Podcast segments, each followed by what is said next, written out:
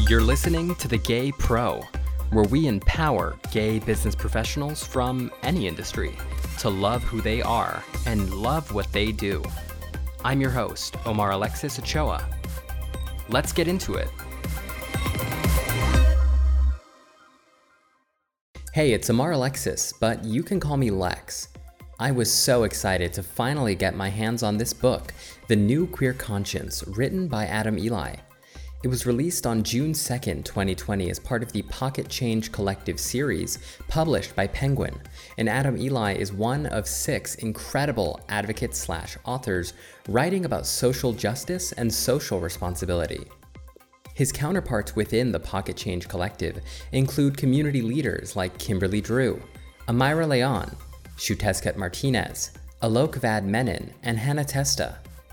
I got this book on the day it was released, but only just had the opportunity to read it and put my thoughts together, so that's what I want to share with you today. As some background on Adam Eli, he is a writer and community organizer based in New York City. He identifies as queer and is of Jewish heritage, advocating for the empowerment of intersectional minorities. Adam also founded Voices4, which is a nonviolent political action group fighting for queer liberation around the world. His latest book, The New Queer Conscience, is a pocket sized 30 minute read which outlines what he believes is our moral imperative as queer people to come together and advocate for each other anywhere in the world. He calls this the global queer conscience and summarizes it in just one phrase Queer people anywhere are responsible for queer people everywhere. This is an incredibly powerful phrase that I want to break down a bit. Eli begins his book by talking about a mass shooting at a Jewish synagogue that occurred in 2018 and killed 11 people. He uses this tragedy to exemplify how, following this targeted attack on Jewish Americans in Pittsburgh, the global Jewish community rallied in support. Adam Eli cites that not only did the global community raise funds to cover funerals, but also came together to mourn individuals held around the world, and some even flew into Pittsburgh to offer volunteer services to the community. He states it best the global Jewish community came together at that moment to say that an attack on one is an attack on all this is the future that Eli is calling for in his book, and he lays out 10 precepts to guide members of the queer community along this path to an elevated collective consciousness like that of his Jewish communities. Before discussing how these precepts can bring our community together, Adam Eli first gives us an anecdote to summarize what he believes to be the biggest obstacle to our unity the fact that the queer community, like many ethnic groups around the world, is truly a diaspora. This is the first time that I've considered that yes, our community is decentralized. We have no homeland. We crop up in every far corner of the world like weeds. and there's definitely a more empowering way to phrase that, but you know what I mean. The members of our community are scattered like stardust, but never truly alone.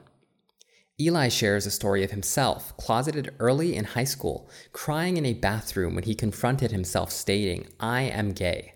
It wasn't until college, when Eli made his first gay friend, that he realized he was never alone in that moment. His friend, Will, also cried in the high school bathroom within about a week of him. Eli poses that the two of them were never alone in that moment, they were simply separate. Eli goes on to state this powerful, powerful message.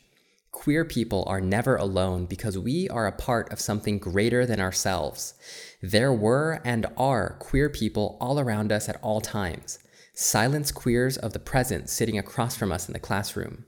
Empathetic and strong queers of the past rooting us on, guiding us. And most of all, our queer friends of the future, eagerly waiting for us to arrive. Wow. That is such an empowering and hopeful statement, but what's better is that in being part of this greater queer community, Eli contends that we individually contribute to an untapped power to change the world. Picture a world where young queer people do not need to grow up with shame or self doubt, but rather confidence and self love. Firmly rooted in a rich queer culture that reinforces the idea that being queer is not wrong or weird. This is the world that Eli believes his 10 precepts can help us in getting started. So rather than list out all 10 of Adam's precepts, as I definitely think you should check them all out for yourself, I chose three of what I felt were the most profound to me and things I certainly want to implement in how I navigate the world and treat other queer people around me. To start, Adam Eli's fourth precept is recognize that the playing field is not equal. When it comes to how queer people navigate the world, there are varying degrees of privilege we have layered atop our queer identities, which determine how we are treated and what obstacles we may face as we go through life.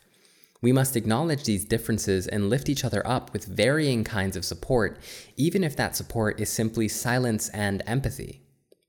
Eli shares with us a story of his cousin, Madison, who is a transgender woman. He recounts a visit to the Audre Lorde Project where Madison sought to begin hormone replacement therapy. Adam expressed happiness for her in her transition, but this wasn't very well received on Madison's end. Rather, Madison told Adam he simply, quote, doesn't get it, in reference to her struggle, and at first Adam was confused, if a bit defensive. He struggled to understand how Madison could suggest he didn't get her struggle, as he was queer too. As Madison completed her medical consultation, answering the doctor's questions, providing consent, and serving as her own agent at only age 17, Adam realized that he really didn't get it. He acknowledged that his queerness did not call on him to change his body or seek counsel without the permission of his parents. He has not experienced the fear and anxiety that comes with that, and in some way, his attitude may have invalidated Madison's feelings, something he certainly didn't mean to do, but his lack of understanding caused. While we as queer people might share an identity as being other, we do not share the same experiences as a result of our intersectional identities, things like race, gender identity, and socioeconomic status. The experience of a cisgender, white, straight passing gay man like Adam may have had its hardships, but none to the same degree as Madison, a transgender woman. Adam finishes that while he can empathize, he could never get it. The only support he needed to provide Madison in that moment was silent solidarity and a validation of her fears. Adam Eli also posits the following precept number seven LGBTQIAA plus people should work in solidarity with all oppressed people. This sounds like a typical rising tide lifts all boats aphorism, which is true, but Eli actually proves to us that you cannot be a true advocate for queer people if you are not also standing against all oppression. He proves this by illustrating how former President Donald Trump's 2017 Muslim ban was on the surface an Islamophobic policy, but had broader implications that directly harmed queer people. Specifically, his list of banned countries comprised of Muslim majority populations, many of which had severe punishments for homosexuality, including death. By banning all refugees and asylum seekers from these nations, former President Trump inadvertently harmed the countless queer men and women seeking to escape their oppressive situations. It is therefore impossible for someone to claim they are an advocate for queer people while placing asterisks on this support when standing by or even supporting xenophobic policies such as these. Lastly, and perhaps most importantly, Adam's final precept states, quote, you can be closeted and still do this work. You can be straight and do this work. Although Eli's book is titled A New Queer Conscience, it is truly a manifesto for any member of our community, including our straight allies. This work will one day create a world that is safe for queer people everywhere, for closeted members of the queer community, doing this work to embrace a new queer conscience can simply mean showing kindness to out members of the community. Eli shares a story of sleepaway camp where he witnessed the relentless teasing of a known queer kid. Even though Adam was closeted at the time and it would have been difficult for him to stand up for the kid, he laments that he had no reason to actively join in on the teasing. Solidarity doesn't have to be big. Solidarity can be small gestures that don't place anyone in dangerous or uncomfortable positions, whether or not they're ready to come out of the closet. As for straight people, Eli shares that you do not have to be queer at all to do this work. Educating oneself on what it means to be queer is an easy way to embrace solidarity with the community as a straight ally. More so, you don't need to be queer to display kindness and compassion for queer people or to vote for queer affirming politicians. Straight allies are a necessary backbone to advancing queer liberation around the world. They create safe spaces and advocate on our behalf, reinforcing our presence everywhere and uplifting queer leaders to enact meaningful change.